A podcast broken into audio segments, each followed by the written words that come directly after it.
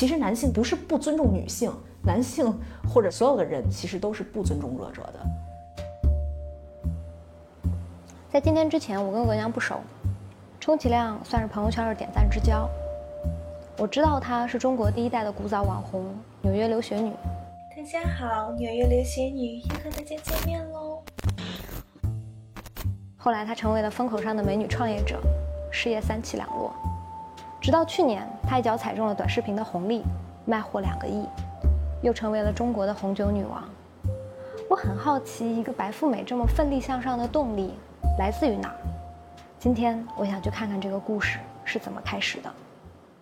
所以，纽约留学女是你天生自媒体人当时的一个尝试嘛，一个试水的战场。我当时真的不知道自媒体。呃，我根本也没，我当时其实是人人网上的一个小网红，就是靠写文章那种，呃，所以我根本没想要做视频自媒体，只不过就当时我认识一姑娘，她真的就是我演的那个 样子，你知道吗？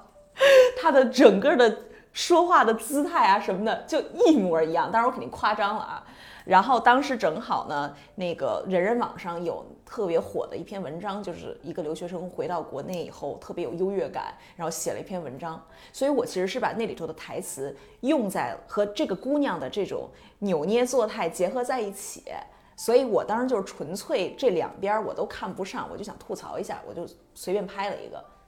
嗯，所以它真的不是一个呃有计划性的事情。嗯，你觉得为啥你拍了一下就红了呢？这跟你本身的特质有什么联系吗？呃，其实还是呃时代的一个声音，嗯，其实跟我自己倒，呃没什么关系，我只是一个载体嘛。当时可能还是因为就是留学生的，还有呃这种文化不自信的这种是一个很大的议题，所以呢就戳到了很多人的痛点，就是嗯很多人觉得回国了不起啊，出过国了不起啊，当年是确实是因为出国很了不起的阶段。所以大家才会被这个东西所刺痛，嗯，但现在已经不是了，所以也因此也不会引起那么大的争议了。当时，呃，国人并不太习惯反讽这种形式，所以呢，大家会以为那一个很作的，呃，很傲娇的那个形象就是我本人，嗯，所以我是被骂红的嘛。但是现在我觉得大家对于反讽这种形式是很习惯的。所以可能就不会到当时的那种量级。我当年曾经想过很多关于这件事儿，然后你知道现在想起来都觉得哇过眼云烟。而且那时候呢，我特别讨厌别人叫我纽约留学女。嗯，嗯，我觉得就是我被消费的感觉。但是我又没有什么其他可以拿得出来的。然后我那时候就总想，什么时候别人可以不再叫我纽约留学女？当大家想到我的第一印象不是纽约留学女，该有多好？梦想现在我实现了，就是现在的状态跟纽约留学女的状态，你觉得最大的区别是什么？呃，现在的话目标非常笃定，然后纽约留学女的时候就属于特别迷茫，人生最迷茫的时候，所以呃，主要是在这点上非常不一样。包括我做抖音直播，呃，其实并不是因为我想做主播。而是我知道，就是今年，对吧，是一个直播的一个元年，所以呢，我需要亲自下场去感受直播是怎么回事儿，嗯，呃，然后这个东西也会更好的帮我去设计产品、营销产品，呃，然后，呃，你说我会不会因为我靠我主播特别挣钱，我就 把公司的重点放在呃直播这件事情上了？其实我觉得不会，就是我的目标感是非常清晰的，嗯，但是纽约留学女那会儿就属于。完全没有任何概念，而且非常浮躁，身边有各种各样的机会，然后你觉得哪一个机会好像又很有诱惑力，但是好像又不适合自己，就在那样的一种很漂浮的状态中。你是咋走出来那个迷茫的？我其实没走出来，不是这样的，我选红酒是无意识的在选，因为呢，当然选红酒的逻辑很简单。呃，做纽约留学女，你是一直不停的在是非中活着，然后我想要一种不在是非中的感觉，我想要就是沉淀下来，好好把一个东西给学好。就是纽约留学女，它其实是种解构，吐槽嘛，解构。我想要一点建构的东西。其实红酒就是一个农产品啊，其实如果你你不从农产品的角度学红酒，你是学不明白红酒的。对吧？它就是个庄稼，然后呢，它怎么能够最后做成一个好产品出来？你怎么把这个学问给摸透？它是一个很纯粹的世界。当时对我来说，呃，这种学习的过程就是一种呃治愈。呃，当然，呃，后来我开始用红酒开始创业或者做自媒体，那它其实就是一个，呃，也更更是一个建构的过程。所以呢，嗯，现在很多年轻人都是喜欢一上来就是哐哐批判，对吧？但是呢，你有没有找到一个自己安身立命的东西？当年我并不知道红酒会成为我那个安身立命的东西，但是呢，其实，呃，下意识里。可能我是知道的，冥冥之中是他，冥冥之中。当时红酒，我听上去更像红酒，当时是你一个像读研一样的逃避的选择。对对对，嗯，你在一个巨大的迷茫当中，你也不知道干什么，你就想从头构建一点什么东西，哪怕是个农产品，嗯，你还是想要去建立一点自己的东西的。因为那时候受到网络暴力，借酒消愁嘛，然后呃，当时我一朋友送我一张那个。充值卡，然后呢，你可以在北京那个酒吧，然后呢，他就可以每一次只倒出一点点红酒，然后你就可以有很多种不同的红酒对比着喝。然后我发现，我靠，红酒真的喝上去都很不一样，而且每一个红酒都有自己的性格。呃，我当时跟我闺蜜俩人，哇，各种侃大山，就这个红酒什么是那种呃什么投行男没有任何的灵魂的一个螺丝钉，然后那个是一个拉斯维加斯的高级陪笑女，呃，这个就是一个清汤寡水的小城姑娘，呃，什么什么什么的，就是我们对于每一款酒的那个背后的那个性格。我们虽然是我当然什么都不知道，但是我就侃侃而谈，所以那时候我就觉得天哪，我是不是我好有天赋啊？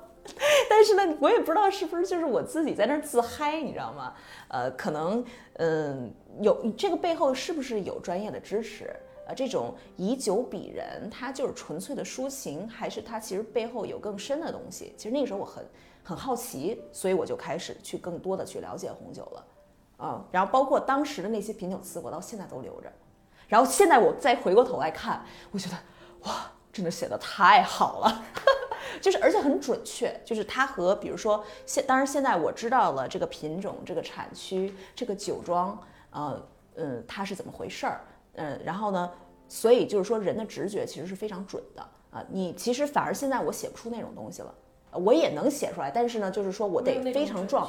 对对对，我呃，它是一种非常的那个不叫无辜，就是一个非常的门外汉的那个眼光，它有一种纯粹在里面。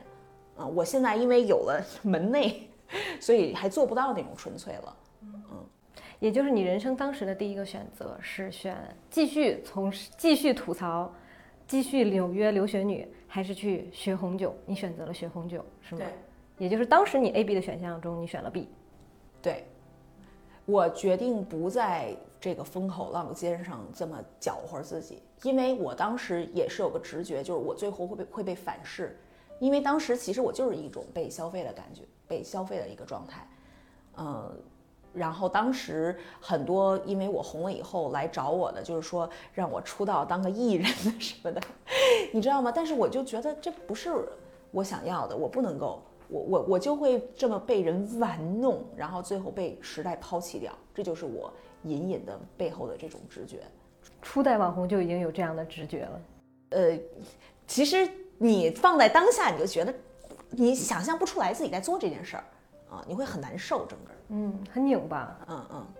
后来学了红酒，跟你想象中的一样吗？你学了两年。嗯，我一开始是在纽约学的。呃，那个时候特别迷茫，因为我没有很好的导师。我当然当然去上纽约的各种红酒班啊，然后包括我当时在一个米其林三星的餐厅打工，呃，在红酒的商店里面打工。我反正就是尝试是所有的方法去尽可能快的去学学好红酒，但是呢，走了很多弯路。然后，因为这也是为什么后来我对红酒教育很有激情，因为我觉得就是那套。教育方法是不对的，嗯，后来我直到我去了法国，我在兰奈学红酒，我们老师主要是特别好，所以呢，就像我刚才说的，他让我用一种农产品的一个角度去理解红酒，让我用一个导演视角，而不是影评人视角去理解红酒。然后我一下觉得，哦，这事儿突然间特明白了。你知道，你跟一个就是真的是电影行业的人一起看电影，他的乐趣其实是比一个呃影评人要大的，因为电影行业的人，你说，哎，你有没有发现这个越拍后面景别越小，因为他们没钱了，做不了大场面了。然 后我说，哎呦。你知道吗？就是很多那个可能被影评人说出来是什么电影语言的东西，其实是出于非常实际的原因去做出的选择。红酒其实也是这样，我们现在理解的很多这个口味的变迁，呃，或者这个酒为什么是这个味儿，它当年都是因为特别实际的原因，嗯，而导致的。所以呢，我其实就是想把这个背后的东西给挖掘出来，还原一个真正真实的红酒世界给大家。所以。当时我去了法国，在我们当时蓝带老师的那个熏陶下，我就特别想把这一套这种法式的这个红酒教育带到国内，因为我觉得在美国就是没有人是这么教红酒的，很多东西你就恍然大悟。举一个最简单的例子，呃，这个也是我最常说的，就是很多人说这红酒尝不出来区别，其实。你想啊，特别成熟多汁的葡萄，它酿出来的酒，它肯定跟还没熟的葡萄酸不拉几儿的酿出来不一样。所在所有的影响红酒风格和口味的因素里，成熟度就是一个最重要的金线啊，对吧？我们其实，在喝酒的时候，作为一个圈内人，你第一是要判断这个酒的成熟度，这个很多人是不知道的，对吧？你一上来都是什么樱桃、紫罗兰，呃，什么烟草缸。呃，雪松，对吧？它，但是这些东西都是一些外在的表现形式。这套东西就是，哎，就是挺扯淡的。其实啊，当然它它是一套语言，我们需要有一套语言。口味的东西是一个非常感官里头的弱势群体啊，听觉啊，呃，这个视觉都是强势，但是呢，嗅觉味，尤其是嗅觉是非常弱势群体的，就是人们不知道怎么去表达它。对吧？然后你说现在我让你形容什么是牛肉味儿，牛肉味儿就是牛肉味儿啊，对吧？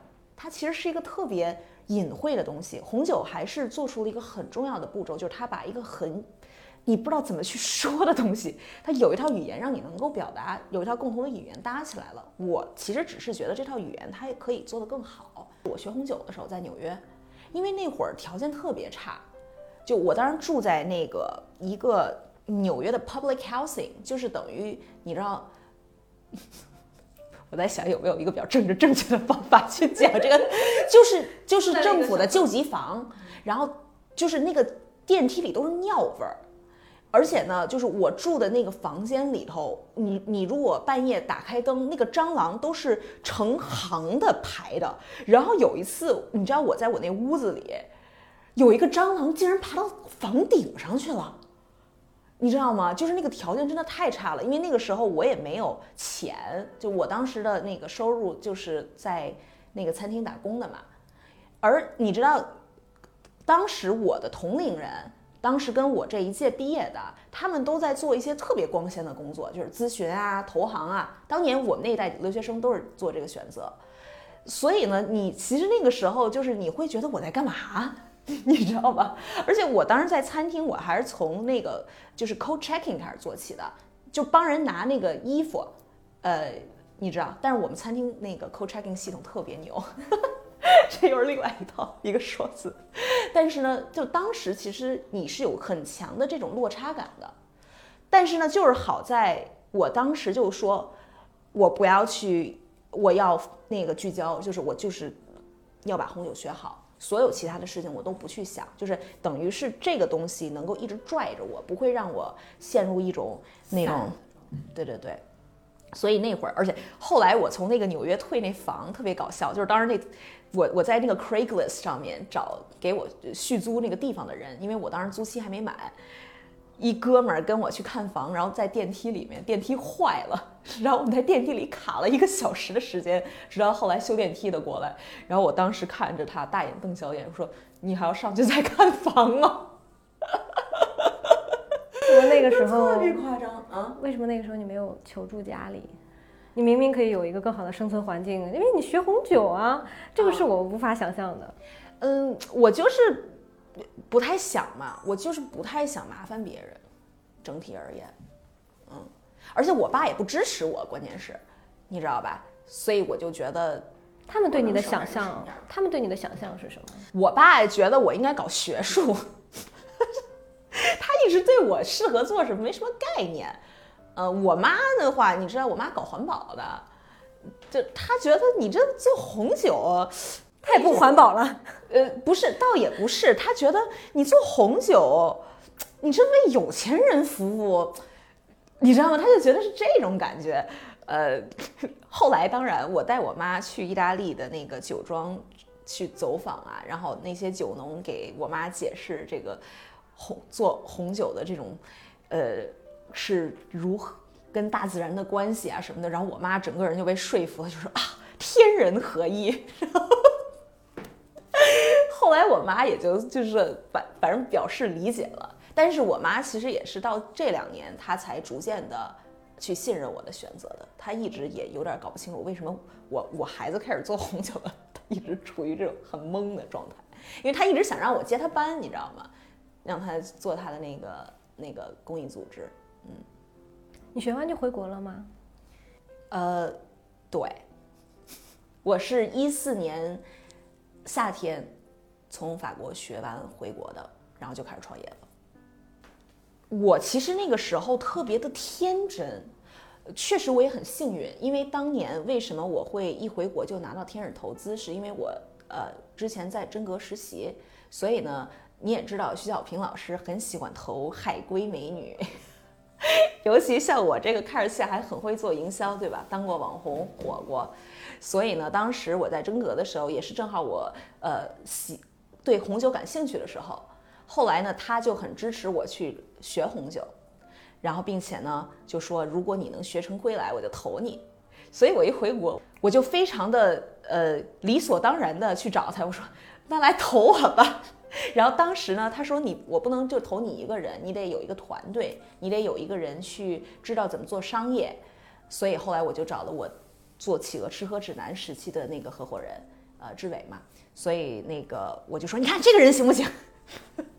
后来就投了，大概就这样啊。所以呢，当时我其实拿到钱的时候，我不知道创业是什么情况，我当时连 VC 是什么都不知道。然后我还记得当时刚开始创业，然后也是同样另外一个创业者说他在 IDG 做路演，我说 IDG 是什么？是你知道我对于整个这些投资的圈子啊，创业应该怎么做，财报应该怎么看，包括甚至我自己之后该怎么变现，我没有任何的概念。但那时候就有一种盲目的乐观，老子以后肯定很很牛，老子会做一个大公司，就会有一种莫名其妙的信念感，呃。所以呢，一开始其实所有的事情都是亲力亲为，包括我最早开始呃拍视频，然后呃询了一圈价，都觉得太贵了。我说算了，我还是自己做吧，反正我自己也会剪。我就那个说呃买一套灯具，然后对吧？就像咱们今天这样，然后弄个节目。结果，但是我又不具备任何的打光的这个专业知识。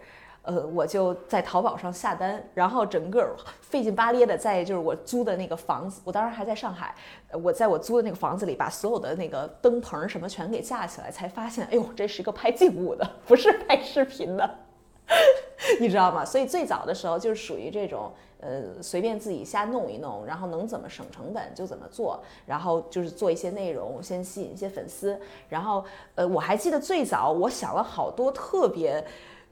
也不是说小儿科吧，但是就是很幼稚的这种创业的想法，就是我说啊，我要做红酒教育，然后呢，我要把这个不同的红酒装成小瓶装，然后旁边附上一个很精致的教材，然后我要卖这个红酒入门的一个礼盒。天呐，听上去就不怎么挣钱，第二句，听上去我有点心痛。说这个咋变现呀？这不能规模化呀。对呀，没错。而且当时我第我刚想出来这事儿的时候呢，我还很兴奋，我觉得哇，这个主意好。那当时你的合伙人是怎么想的呢？呃，其实当时志伟呢，就他没有，我都已经有点忘了。他反正意思是说，你就好好拍你的片儿，你就好好攒粉丝吧。这就是他他当时的态度，Wish 也是对的。然后包括当时知乎最火的时候，他说你赶紧去知乎上去写问答，然后我就每天在知乎上看各种红酒的问题，我就哐哐哐写，哐哐哐写。而且呢，里面有很多信息视觉图嘛，我就在我的 PPT 上各种的做制作，直到今天很多人都不知道，就很多图，因为它看上去并不像 PPT 做的，我又不会 Photoshop。我就因为，但是我会用很多 PPT 的隐藏技能，让它看上去好像还挺高大上的。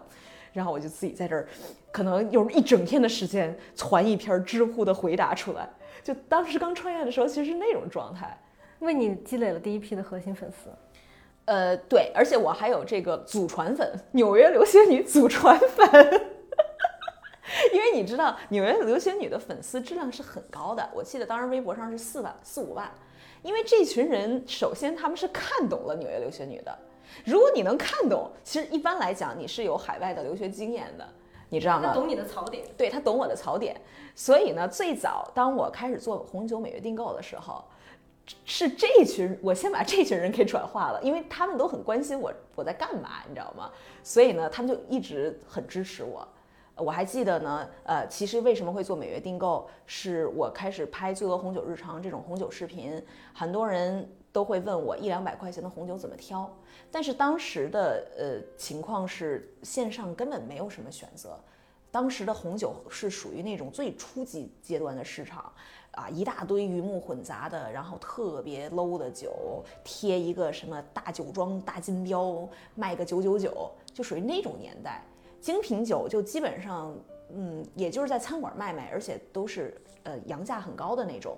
所以呢，我觉得我得自己去做，呃，我我没有办法直接给他们推荐，呃，我我得买过来，然后再卖给他们，啊，这玩意儿。所以当时呢，我就呃，我们就想出了一个每月订购的主意，然后第一期是开放了三百个名额，结果一下就爆满了。而且当时是交全款吧，就是你至少得交一千多，呃，贵的两千多啊，当时觉得可兴奋了，就是哇，这么多钱进来，对。但是呢，当时还是那个整个没有做生意的头脑。最早因为我们的议价能力有限，那些进口商，哎，我跟你说，我我这心里有个小本儿，你知道吗？当年卖我，当时我们不是两百块钱一瓶嘛，然后当时有一款酒我特别喜欢，但是呢，他要好像是一百九十块钱。卖给我，然后呢，那我还得有运费，各种包装，你知道，就等于这些我对等于最早，因为我们完全没有议价能力，导致那个其实我们最初完全是属于一种赔钱状态，在做在做每月订购这个产品。然后那个时候的我又非常理想主义，就是所有的细节都得做得非常好，那个礼盒，那个什么礼盒里头那个嵌的边儿还得有那个冰川的纹路，代表企鹅。然后的那个设计的那个品酒手册，每一个细节我都得去抓。还有就是，对我记得当年包装厂也是我自己去的嘛，嗯，然后呃，当时的仓库就是我妈，不就我们家，然后那个呃就包货，所有人就是我们公司所有人那个包货发，呃，然后一直包到凌晨五点。所以当时呢做每月订购的时候就是那么个状态，以至于后来因为最早呃就是在呃我妈家。坐办公室的，为了省那个呃房租嘛，然后那个当时呢有一个我们做招聘，当时有一个粉丝过来招聘，呃从西安过来的好像，然后他一进那个我妈家，那他就直接因为那小孩也小。就跟我说说，这次我我从西安过来面试，我妈还挺担心我的，说看了一眼地址，说这是不是个骗子公司？说这是不是传销组织？因为一般正经公司都不会说在自己家里头，也就是在一个民宅里头去办公嘛。呃，所以那对，我我说对，反正不是嘛。对，所以大概我听你这讲的，你还挺怀念一五年的。对对对，那个时候很开心啊。那个时候你怎么评价自己？你觉得那个时候醉额娘是一个什么状态？一五年的醉额娘，一五年天真烂漫，特别天真，天真烂漫的做生意。对，直到突然有一天发现账上没钱了，然后我当时就觉得很奇怪，我说我们不是卖的越来越好了吗？怎么钱没了？你知道，呃，作为一个创业的转机。呃，后来当然一五年的后半段就是有很多的不愉快嘛，包括分家呀这些事情，呃，后来我就开始逐渐的意识到，创业不是这么简单的一个事情吧。对，怎么会突然？你每月不看账吗？怎么突然就没钱了？感觉你你两次采访都是突然没钱了。因为就是这还是个问题嘛，就账不是我管，所以我就从来平时不关心这些事儿，我就觉得我在前面打头阵就行了，嗯。对，主要原因是这个也是我跟志伟分家的一个原因啊。但是呢，我就不想去，你知道节目里头去讲这种是非，就是当年是因为什么分家的，呃，就我不想控诉他，或者说，因为你知道这个本身也是我的责任嘛，就我应该知道我们账上是什么情况，但是我是从来没有关心过的。当时就发现没钱了，这个时候你的第一反应，如果是你，你会干嘛？再中一轮。对。我也是天真天真烂漫的一五年，是这样的，所以我们就出去融资嘛。而且一五年是当时钱最热的时候，我们确实呢粉丝的积累各个方面啊都上了一个台阶儿，所以呢当时还有投投资人还抢呢。而且当时最夸张的事情是什么呢？我不我不太知道怎么去跟投资人打交道，也不知道融资意味着什么。然后当时呢，呃。嗯，我其实就是想找一家融，但是呢，非得有两家说也给我们点份额吧。然后呢，我就说好吧，我们我就再掰成两份儿，就是你让你也融点儿。然后另外一家就很不开心，说我们之前都说好了，怎么没给我融呢？这个很正常嘛，对吧？但当时我就特别玻璃心，说对呀，我怎么能食言呢？然后我又各种说，要不然我就再多融一点，然后就再给你也点份额。你知道吗？就是他，我不知道这个融资，它其实是个非常公事公办的事儿。然后当年还有各种说啊讲义气，之前说了让你们来进来，我那必须得让你们进来的那种状态，就把这一轮给融了。后果是什么？后果就特别麻烦。现在你要去签字，你知道吗？我们现在公司其实呃没融几轮，每一次要签几九份合同。就是因为投资人太多了，所以也是因为这样，所以我没有真正的，呃，吃到这个教训，才会出现一八年钱又断了。这个时候，你不能再靠突突然去融一轮资去解决。然后那个时候，我才真正的开始，就是从财务的角度去思考公司的发展。而你当你真正从财务的角度思考公司的发展，很多商你就突然变得很有商业意识和商业逻辑了。你就知道什么挣钱，什么不挣钱，对，以及就是现金流到底是个怎么回事儿。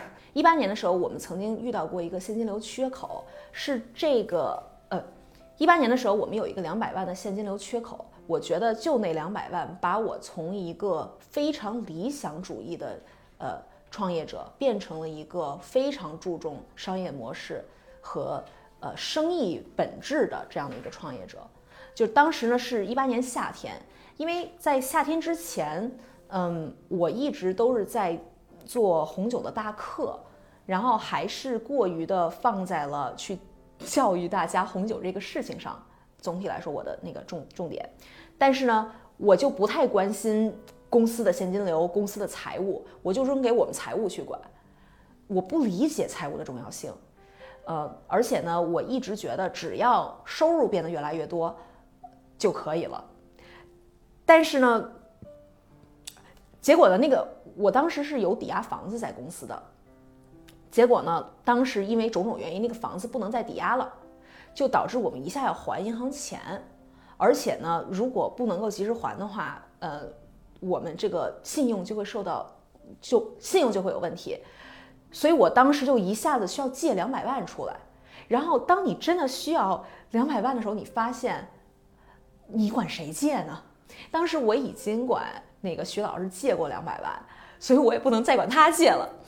然后其他的投资人也都不借我，那个时候才说：“哎呦，人情冷暖呀，你知道吗？”而最搞笑的是，嗯，哦不对，GQ 之前不是说一句话吗？什么成年人的崩溃就是从借钱开始的。然后你真的要借钱的时候，你发现哇，天哪，这世界上没有借你钱的人。我之前是怎么混社会的？然后，呃，最后我就管一些我觉得不太可能借我钱，最后就是作为最后的救命稻草，看看能不能扒拉差下来一根儿。没想到，就真的有一个贵人，他就说：“好一个字，我前面给他写了一大堆的铺垫。你想嘛，你要借人一下这么笔钱，呃，写了一大堆字儿，他就回了一个好。然后第二条是什么时候要？然后当时我的那个泪水一下子就涌出来了，就是那种心酸加感动。然后当时我就带着哭腔给我们财务打电话说，钱借到了。因为当时那个财务说银行必须要中午十二点前拿到信儿，当时是十一点五十，所以我当时你知道那种命悬一线啊，对，就那种命悬一线的感觉。然后自此以后，我就意识到，嗯，我不能够再这么儿戏了。嗯，我不能够想当然，必须把这个账什么的给给给盘仔细了，然后要保抱着一个对公司负责的态度。当年的美美女创业者为什么会分家呢？就是走到了那个阶段，是这样的，就是嗯，当年我们其实都没有想清楚我们的商业模式是什么。我觉得其实真的是到去年下半年，我才开始真正明白我们公司的商业模式是什么。在你不知道模式是什么的时候，你就会瞎探索，然后觉得我们要做一个 KOL 公司，呃，然后呢，志伟的意思是说把我作为其中一个 KOL 的子公司。我说那搞这些干嘛呢？咱们就直接分了不就行了吗？然后呃，你那个时候已经有意识要怎么讲一家独大，就是要以自己 V I P 来做。不是不是，没有没有，我当时的想法很简单，我就觉得什么事儿都是我做。你想跑工程也是我跑，对吧？盯设计也是我盯，然后做内容也是我做，所以我就觉得，那我我我我我就当时跟他的合作里头，我们没有我们可能火花不够。然后呢，我觉得那你到处我我看我就属于那种所见即所得，就那种特别，其实也是种浅薄吧。就是我觉得，呃，我能看得见的事儿才算是事儿。然后你说你出去跑什么商务这些，呃，见投资人，就我我就没看见这个实际能给东公司带来东西。然后我一天苦哈哈、累呵呵的，你知道吗？所以其实当年并不是因为我想一家独大，我只是想要找一个更好的能够分担我自己负担的人，啊，所以呃，是因为这个原因。分家对你的伤害大吗？嗯，大，大，因为他又把我卷入是非里头了。我其实特别讨厌被是被卷入是非，呃，就是会给我带来很大的压力，而且呢，这种压力也会让你做出，呃，而且这种压力也会去阻碍你做出更正确的选择。比如说，我们一五年分家以后，比如到了一六年，我们其实就在一种不良性的竞争里头，就是你会去跟他比，呃，谁发展的好，但是实际层面，我们就完全应该就是两个模式。而且一六年还有一点呢，其实一六年是另外一个创业的低谷，就是因为那个时候我们做 KOL 电商平台，就是我们去找了很多这种吃喝的达人，呃，来做内容，并且呢。让他们把他们的供应链拿过来，我们卖各种吃喝的产品，反而呢就是把这个聚焦给做模糊了。而且呢，其实这些 KOL 他们本身的流量属性不够，他们的供应链也很浅，就导致你又没有利润，你的选品不够，然后你的流量也不够，然后大家对你这个品牌、这个渠道是干嘛的也有点搞不清楚。就属于一个四不像的状态。呃，一六年应该就是我创业最低谷的时候，因为呃，我觉得我失去了目标感。呃，刚开始创业的时候，我的想法就是我要做出中国最好的红酒内容。嗯，我要做一点改变红酒行业的事儿，虽然我不知道这是什么。但是到了一六年，不知道为什么创着创着业，怎么就做成 KOL 电商平台了呢？你不知道为什么，然后你就觉得我在做什么？这是我最初创业想做的事儿吗？而且本身这事儿做的又很难。可是呢，你又不知道怎么去突围，呃，对吧？就是因为这个做生意都有一个惯性，你又不可能说突然明天说啊，所有 KOL 拜拜，呃，重整公司。我当时又没有这种魄力，所以呢，你就一直在一个呃这种。被动很被动的状态下，那个时候真的是天天哭，天天哭，就天天哭的一个状态。直到那个一六年底的时候，我开始专注在，啊，其实这个转机是什么呢？嗯，男男的，我另外一个合伙人，她那个怀孕了，她说她决定创业不是她想要的生活，然后说又怀孕了啊，所以她就说她就不不干了。然后那个时候我的我就对我是很大的打击嘛，因为我觉得本来我就一直想找战友，然后现在好不容易战友然后要退出了，我就有一种要要终究还是要一个人承担下所有，那个时候是非常难受的，嗯，但是呢，其实这也是一个转机，就是我就开始终于明白，我也只能选择聚焦在红酒这件事情上。所以把你推到了一个很绝望的境地，但同时也让你看清楚了自己该干什么。我当时是被迫选择，但是逐渐也就看清了。嗯，你觉得一个人去创业比身边有战友一起去创业的感觉有什么不一样？那个是不一样的。一个人创业太苦了，我觉得这个你应该感受到。如果有一个团队，大家一起加班，就会感觉好一点。你一个人加班，你就感觉很苦逼嘛。你是怎么从最低谷走出来的？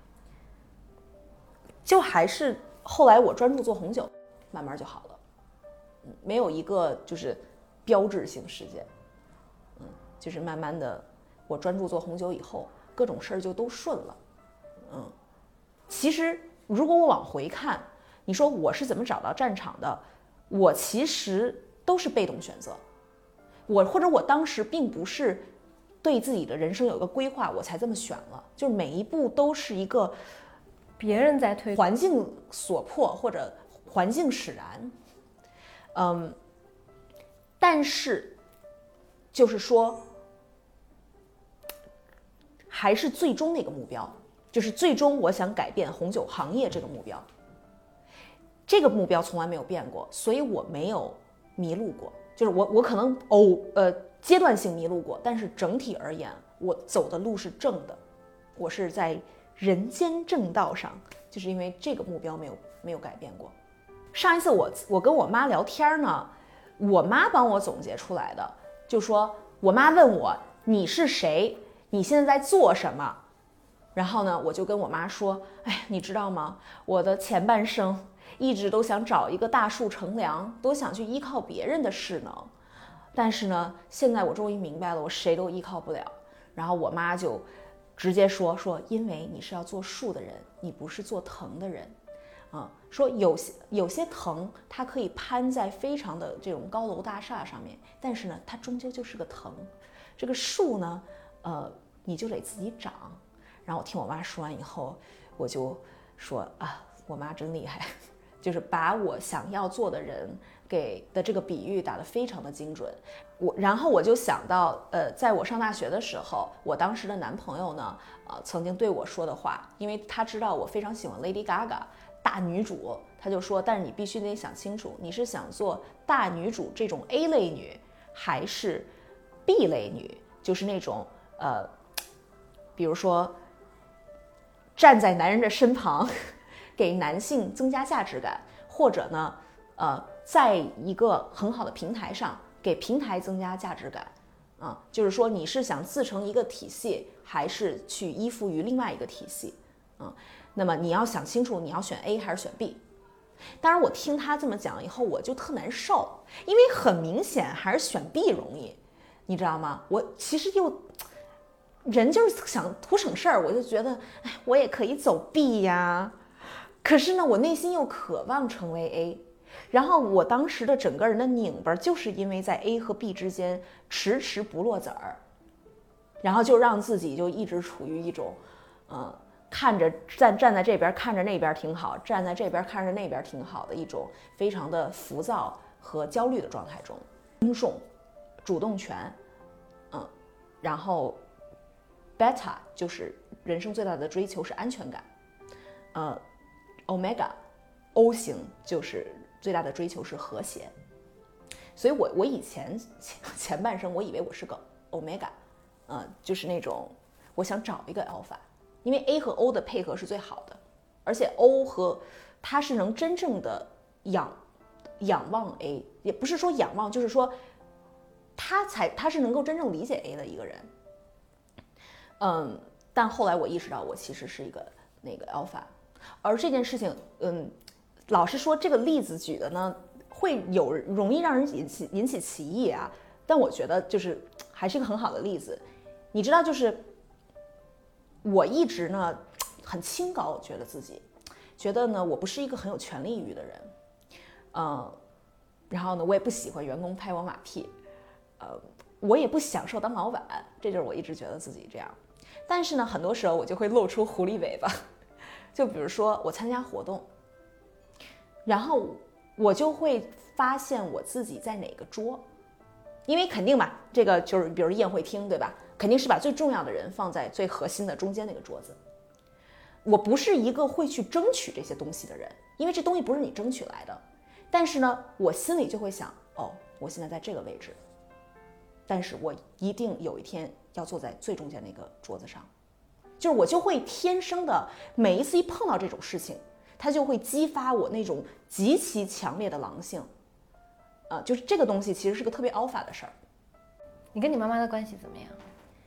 呃，我妈是对我影响最深的人，嗯，因为呢，你知道我妈，我觉得我妈挺逗的，就是她小的时候呢，总是呃给我灌输一些末日思想，导致我记得我妈跟我说，有一次她看见我在那扯花瓣儿，说他问我在干嘛呢，我说生还是不生。生还是不生？我在小的时候，我在决定我到底未来要不要生孩子，因为我觉得世界会越来越差，然后未来的资源会越来越稀少，世界会被污染，然后我希不希望自己的孩子出生在这样一个环境下？就是我小的时候被我妈灌输很多非常悲观的思想，但现在反而我现在特别乐观，我认为这个世界会变得更好，那所以也是因为这个呢，我妈就呃，她特别非主流，然后嗯，资本主义不好，然后赚钱不好。我还记得很深，有一次我跟我妈在双安商场，我妈看着那个呃一个广告牌上的一个广广告女郎，然后我妈对我说，那时候上小学啊，我她说，其实你知道吗？我觉得啊，嗯，做广告没问题，如果这就是你的职业，但是这种明星他们去做代言。这种赚的就是黑心钱，我一想，你知道吗？我这我不知道为什么我对这个事印象特别深，因为现在每一次当我接广告的时候，我就会回到那个时候，想到我妈对我说的这番话。大家都觉得赚钱很羞耻，对，赚钱很羞耻，呃，穿贵的衣服也很羞耻。我是一个几乎在成年前没有什么新衣服的人，我都是穿我妈朋友的女儿。穿剩下的衣服，但是他女儿真的衣服都很好看，我我还挺开心的，你知道，我就真的每一次能够接及她的二手衣服，特别兴奋，你知道吗？但是呢，我妈就一直就是说对外也这么宣称，说我们家女儿就是说从来不买新衣服的，你知道吗？然后一直导致我后来我上大学的时候，我特别喜欢逛 vintage 店，所以呢，它其实是一个呃潜意识的东西。呃，那个，并且呢，我就会特别的以自己拥有奢侈品而羞耻，你知道吗？我不知道，因为关注你的用户里面说，我今天早上听到的啊，说我觉得我买额娘的东西很有品味啊，显得我很有品味啊。对对对，你是既要拒绝金钱的诱惑，你不要奢侈品，你要要它显得，同时让自己显得很有品味。对我，我我大学时候最喜欢干的事儿，或者我觉得啊，对我至高无上的赞誉，就是我把淘宝货穿出了大牌感。我就想，我就追求那种感觉。我我其实就是我真的是个很爱美的姑娘，我很喜欢买衣服。呃，可是呢，嗯，我真的没有什么特别贵的东西，哪怕到了今天，就这就是我妈给我带来的影响。你觉得你是一边在成为你妈，一边在抗争你妈吗？啊，对呀，肯定嘛。为什么嘛？而且我跟我妈哇吵架，我们俩天天吵，就都在吵这些，我就一直抗争。对我一方面得对抗我妈，我一方面还得对抗这个世界，我很累的。我觉得这个里头还有一些我我对我妈就非常复杂情绪，因为我妈呢，嗯，我一直就是内心是为她鸣不平的。因为我认为我妈其实给这个世界带来的价值没有被这个世界真正的认可。我一直觉得我妈是一人才，但是呢，她不够被这个世界所呃，或者在我眼里，因为我妈可能她并不在乎，你知道吗？是我在乎，呃，那所以呢，我就会，就是我就会继承这种需要被认可的东西，而且这种被认可不不光是我被认可，我代表的我背后还有我妈，就是我我我就是有一种那种一个女性的世界。对对对，我就是有那种非常极度的被想被认可的东西。我们采访你同事的时候，他有提到有一次你们去香港出差，啊，你们路过了一栋楼，然后你抬头看到那个楼的时候，说以后想买下来。我的老天你还记得吗？不是原话不是这样的，其实实际情况是说，我总是不是在香港，而是整体而言，我每次看见楼上架了一名字，我就总是喜欢幻想，哎，假如有一天我的公司叫盛寒大楼，是吗？我觉得这就是呃，是不是？这就是个成功的，我就觉得这就是朴素的成功的表现。对啊，然后呢，所以我的在香港的时候，我就跟那个我那同事开玩笑说，你知道吗？我每次看见楼，我都会这么想。而且呢，呃这个事情呢，它还有一个低配版，就是以前小的时候我去机场，看见那个机场书店里头一排那个就是上面一个大头像，然后，一排的那种名人成功学传对书籍成功学书籍。小的时候我就想啊，这就是成功我应该在上面。这就是不是我当然也没有觉得我应该，但是我是说啊，这些人很成功哎，小的时候吧，然后后来特别搞笑，前两年当然出书的计划晚了，就是也不是那个自传，就是一个红酒教育的书，呃，红酒知识的书。当时那个出版社的人来找我，然后说能不能出什么的，我当时第一个条件就说能不能铺机场渠道。因为我就是我小，你小的时候认为的成功的就是那么回事儿，然后你长大以后你就找补，你知道吗？你就想说哇，我一定要圆小时候那个小朋友那个梦啊，就有那种感觉。所以楼这事儿也是，就是我小的时候朴素的认为，天哪，拥有一个就是能够给一个楼冠名，这是多么成功的表现。然后 这这个事情，它就会成为一个，就会成为一个那个一个景儿。你知道吗？嗯，但这个事儿很有意思呢，就是说，你看以前我是不会去说这些的，因为我觉得现在这个社会呢，大家现在是个丧文化的一个一个状态，对吧？就是其实成功学现在并不是很流行了，呃，然后并且呢，嗯，佛系嘛，对吧？呃，还是。淡泊名利是一种更主流的，或者你不太去透露自己的欲望，而尤其像我这种就是成长背景，我妈小的时候还曾经你知道跟我说什么吗？家里没钱，不是，她说，以后长大了以后，假如你要是获得获得了世俗意义上的成功，我是不会为你自豪的。我妈真的这么说过，你知道吗？她并不希望你获得商业上的成功。她不认为这个重要。他不认为这个重要，嗯，因为他本身就是反这些的。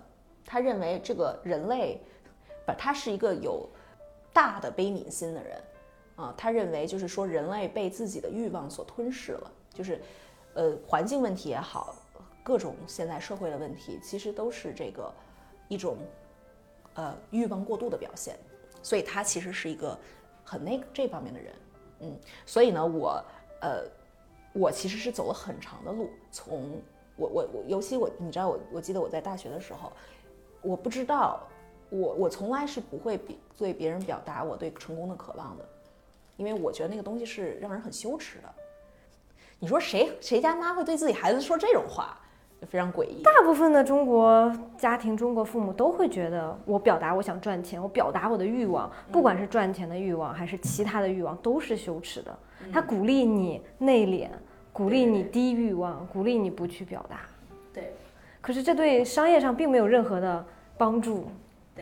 对，我觉得可能你过去在摸索的这个阶段，就是反反复复的把这些声音抛掉，它是它是重新建立你自己那个崩塌的世界的方式。商业只是一个一个这个建构的过程。嗯嗯，你现在不拧巴了吗？我现在好多了。我现在已经属于最不拧巴的时刻了，但我觉得未来我还可以更不拧巴。那不拧巴的你，红酒这次这一次跟你的关系，对你的意义是什么？嗯，这次的意义，呃，我一直呃是这样的啊，我一直认为呢，红酒其实是一个微观世界，就是个 microcosm，它作为一个微观的小宇宙，可以就是折射呃这个大宇宙，嗯，一花一世界嘛，一酒一世界。呃，那么呢，如果你能把红酒的这个领域、这个门道给精通了，那么其实它会大大的提高你对于世界的理解，你的审美的感知。其实我就是一个很好的受益者。其实学红酒，我的审美是提高了的。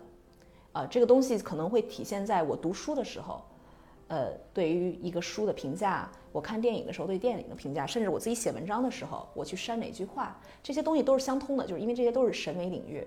然后，所以我小我原来年轻的时候呢，我非常希望有更多的人学习红酒，然后能够获得像我这样的这个滋养，而不把红酒当成一个呃，对吧，装逼的工具。就这个东西是真的能给你好。给你东西的，就是哪怕就是说有十个人学出来，九个人没没没有领悟到这一层，有一个人也就够了啊。这个是我最早就是一个想喜欢红酒、传递红酒的动力的一个原原因。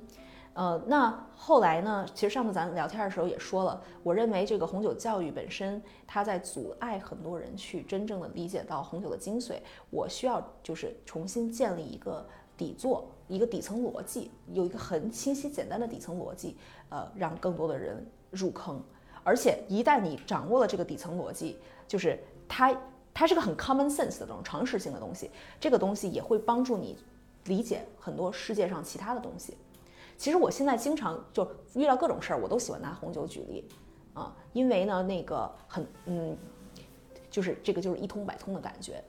那现在呢，我认为就是我我我要从一个更知识分子、更理想化的一个对红酒的理想，变成一个更商业化的对红酒的理想，那就在于说我怎么能够真的在国内推出一款启蒙性的红酒产品，因为呃，红酒呃，在它成为知识之前。它就是一个需要被喝的东西，它就是一个大众消费品，嗯，然后呃，那么我在读这个国外的红酒市场的这个历史的时候，我认为中国现在其实是缺少这么个启蒙性产品，任何一个国外的新市场都有这样的一款产品，为什么咱们没有嘞？所以呢，它会变成一个更商业化的的的东西。当然，到最后，我觉得商业化的一个顶级的表现就是你能够改变这个行业标准，啊，那么。中国呃，逐渐到了一个需要拥有文化自信的这样的一个阶段。那我希望在红酒这件事情上面，我们拥有这种文化自信。这种文化自信就能够体现在你不是把英国的、美国的体系照搬过来。中国人的审美，中国人的味蕾是非常非常的精致深邃的，对吧？咱们中餐博大精深。所以说，其实我为什么？我我为什么不能用自己的，我们自己的东西去弄红酒？我们非得学国外那套呢？其实不需要的啊。那所以这个其实是我就是最后我觉得，但是这个是一个很长期的事儿，这可能是一个十年二十年的一个一个一个工种。但是也正因为就也正因为如此，我不会出现很多人可能嗯可能做一阵儿，因为自己最初的目的目的达到了。就懈怠了，因为我的目标实在是太难达到了，所以我很难就是中间就出现那种啊，我曾经想要的已经有了，我现在何去何从？我就不会有这种烦恼，你知道吗？我我我的理解是，第一个阶段红酒是你的避风港，你在逃避的时候遇到了它；第二个阶段，好像你回国之后的创业，红酒更像你的工具，你借助这个工具去建立自己的世界。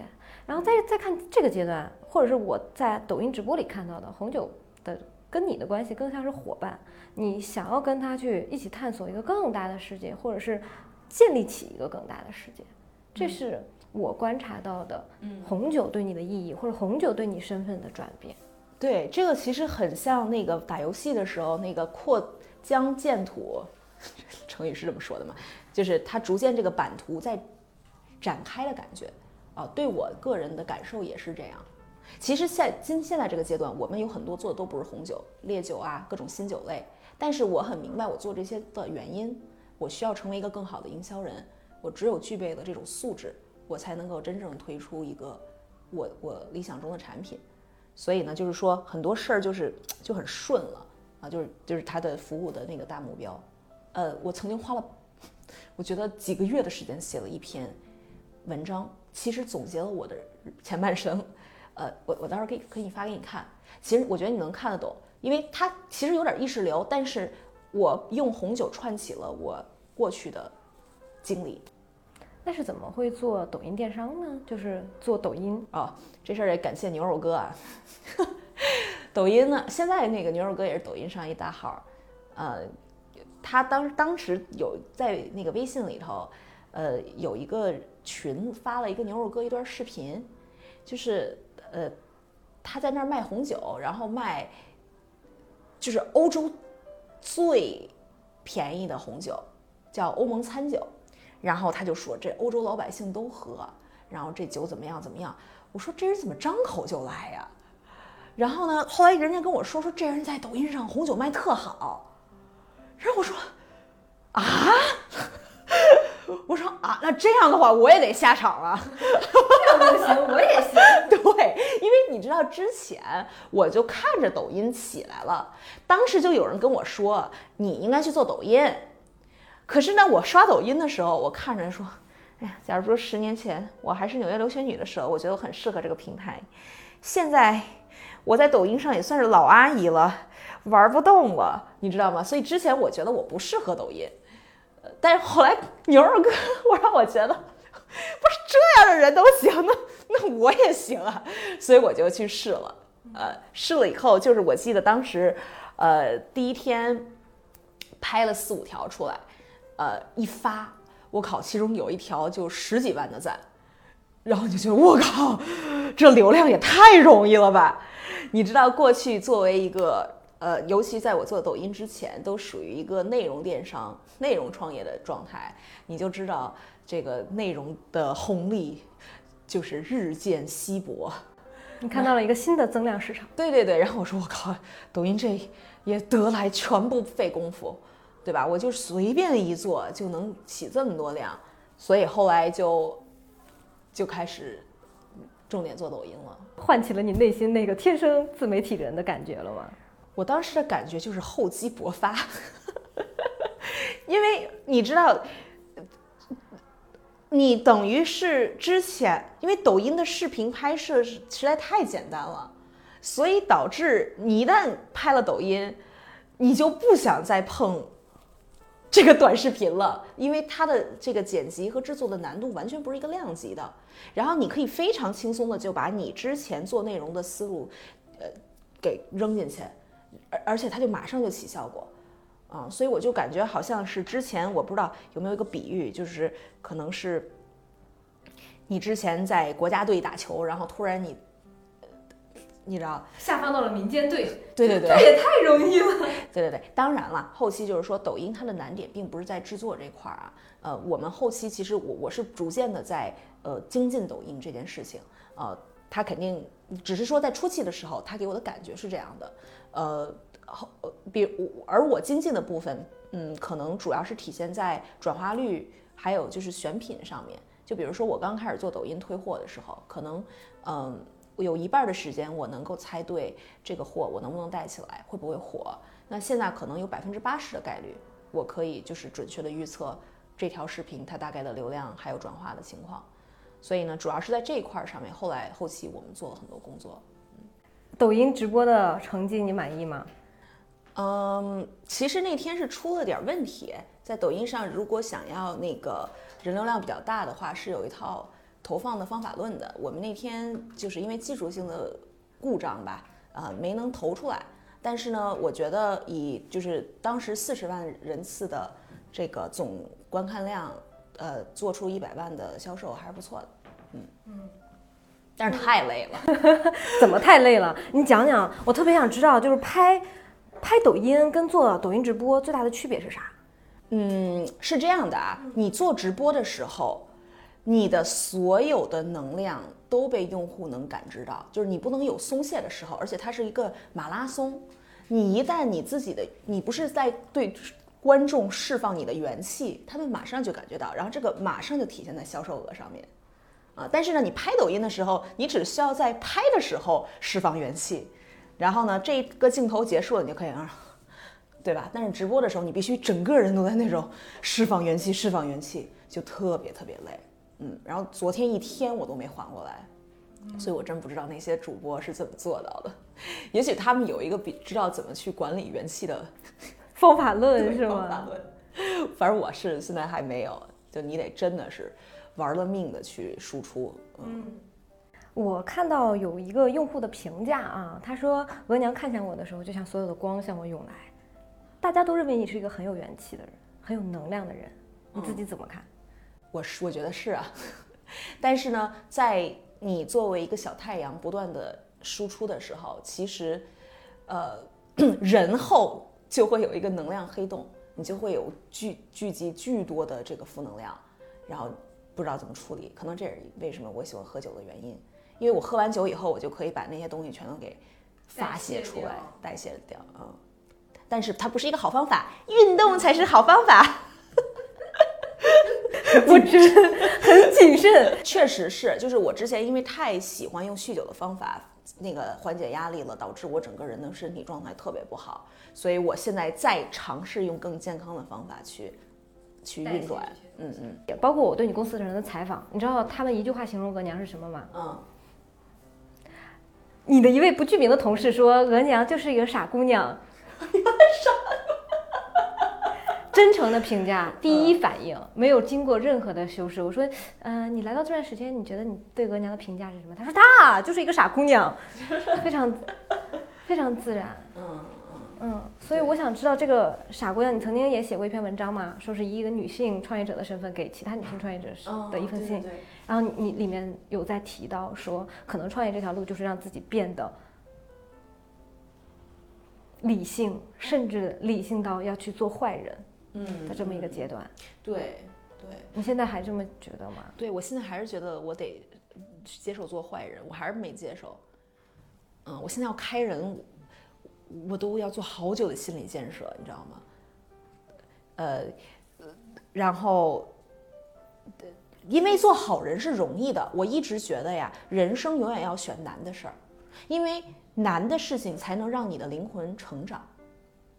嗯，所以就是判断所有的事情，呃，咱们不说什么对错好坏，就问容易还是难，你会发现很多事儿就变得很清楚了，对吧？就像是那个很多道理，听上去很正确的，但是你会发现这个道理太容易了，你去坚持这个立场也很容易，说明这不够好。啊、所以呢，我永远都希望做更难的事情。做好人其实是个容易的事儿，做老好人也是个容易的事儿，做坏人是一个不容易的事儿。可能有一些人他天生就是个坏人，那对他来说做好人就是不容易的事儿，你知道吗？但对我来说，呃，嗯我我就是需要去违抗你的本能的一件事儿，对但它必须，对，它是你通往你理想国的那个必经之路。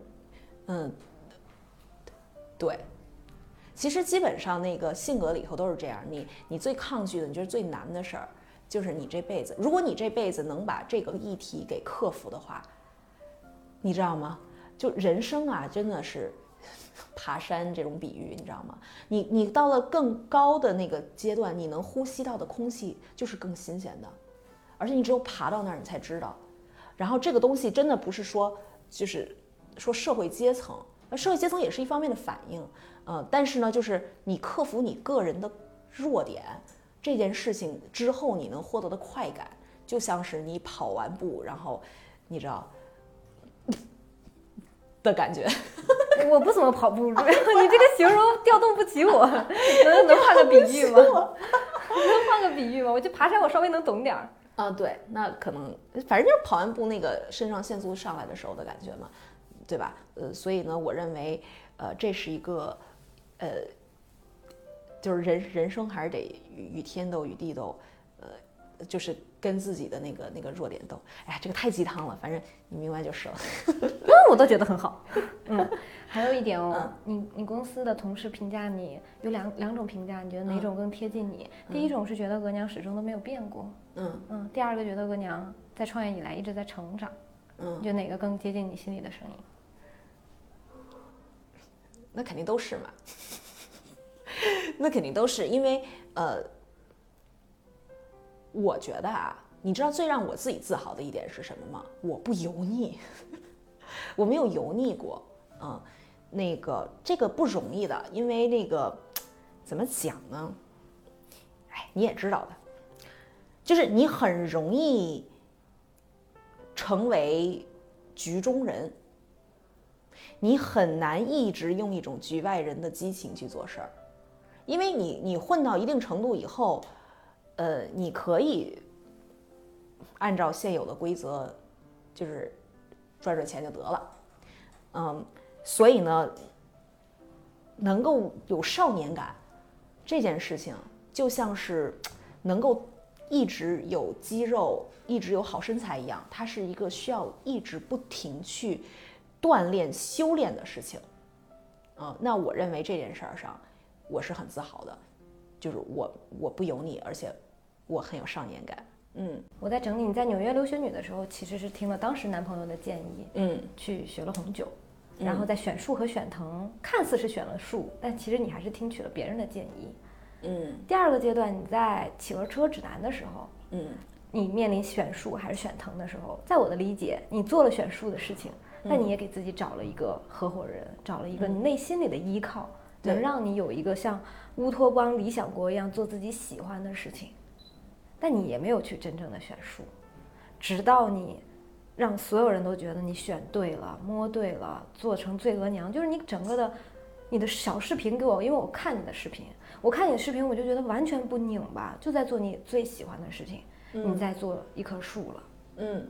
我觉得这个数背后可能是你告诉我的去年的那个两亿的销售额，嗯，也让我去思考了，你真正做对的事情是没有那么费力的，嗯，这个费力是说没有那么多的思考、犹豫、挣扎、拧巴、battle。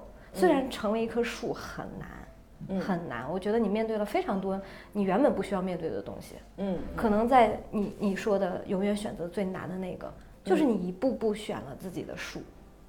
嗯，是这样的。其实你知道吗？有一个小细节，当年呢做企鹅吃喝的时候，你知道我是拿的小头的股份的。当时我跟志伟的这个合，呃，当时我们第一份的天天使的那个投资协议里面，原因你知道是什么吗？因为当时呢，呃，我去真格基金，然后我说，当然是那时候什么都不懂嘛，我说，呃，我跟我合伙人一人一半股份，然后。那个真格基金说不能这样，说你这样的话未来很容易闹掰的。我说，他说你们公司谁是 CEO？我说那我肯定不是我，我说让志伟做是 CEO。然后呢，然后呢说 CEO 一般都是拿更大头的。我说那给他打更大头吧。就是因为我是想逃避做 CEO 这件事儿，我我不想当老大，我觉得我不适合当老大。我最早对自己的认知就是我是一个擅长做内容的，你让我做好我自己擅长的事儿就行了。那么所以呢，一直以来。其实直到前段时间，嗯，投我在融资的时候，呃，也不是，就是我在跟投资人聊天，那个投资人也问我说，最后你是不是这个公司的 CEO？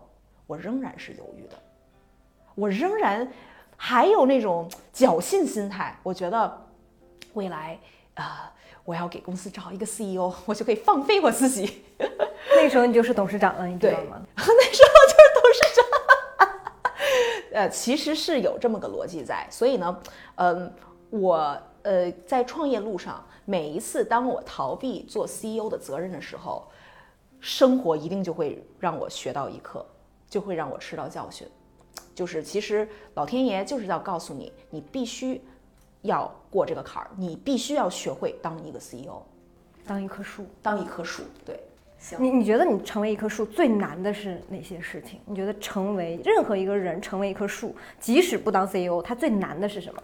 肩负起自己的责任，因为在每一个岗位，你都需要做一些事儿，很多事儿不一定适合你干，你知道吗？但是你必须得学会去去承担这一份责任。我之前，比如我的责任就是当 CEO，我一逃避就出问题。嗯，所以呢，就是。责任这件事情，我认为是当树最标志性的词汇。嗯，你知道我经常有一种感觉呢，因为你你创业你会碰到很多特别失控的时候。最近一次失控是什么时候呢？我们仓库因为大房东和二房东那个吵架，把我们仓库给锁了。哎呦，我好不容易卖了这么多货，结果他锁了仓库，导致我们很多货延迟发货，然后甚至要交赔款，就特别麻烦。而且他们当地都是地痞流氓，就是他很知道怎么去踩在那个法律的灰色地带，你又没法报警，因为他也没有暴力行为，而且他那个场地又是他的，你要是走法律合同。呃呃，这个打官司那都不知道猴年马月了，我们这货得马上发呀，今天就得发。哎呦，那时候给我着急的，我当时就直接跑到我们仓库，然后当天晚上就跟那个他们当地那社会人儿谈判，然后还一开始呢，先用这种媒体方式各种拍，你们凭什么发？为什么封？然后之后发现没用，然后呢，那个我们这边社会人就跟我说，我们两个社会人接头，社会人说你现在得在他们面前就是特委屈，你得给他们个台阶下，咱们才有可能谈判，然后你得跟他们道歉。然后我说，没问题。然后说最好还得有点哭戏。我说好。然后呢，我就走过去，然后看见他们那个房东那边，他们那地痞流氓那边，一一个就是长着横肉一大哥，你知道吗？然后咵 我就哭出来了。我说大哥，对不起，刚才都是我太冲动了。然后马上那戏就来了，因为那个时候就是。哎呀，反正当时那个过程就是特别的夸张，特别戏剧化。后来我们跟地痞流氓谈半天，呃，他当晚呢就不放货，但是呢，为了那个缓和，他说你可以拉一小车的这个货出去。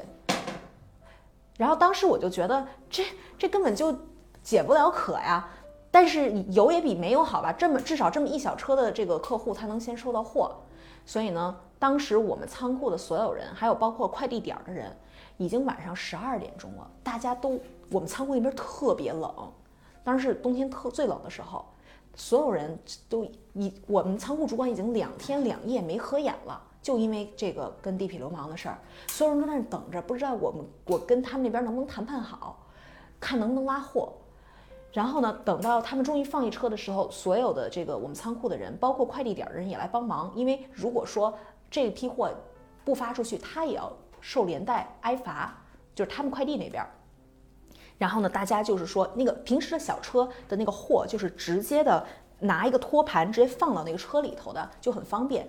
但是呢，当天晚上就为了能让那小车多装点货，他们就一盒一盒的把那个小车里头全都给堆满。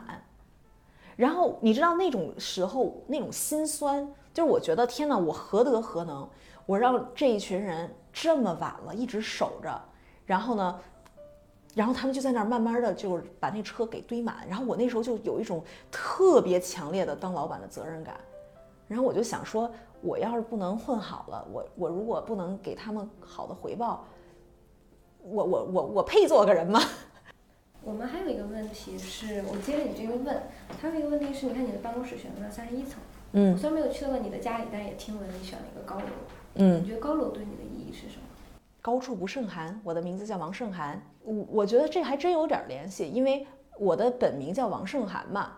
当年取这个名字真的是因为高处不胜寒，呃，这么一个来源。你的名字会潜意识里告诉你要高处胜寒，所以我总是选在高的地儿。很感谢你听到这里，我是你的思思，就在这里结束吧。也很期待你们可以在留言区跟我互动。如果想第一时间追更《闪光少女》，欢迎来微博找我玩。咱们下一期见。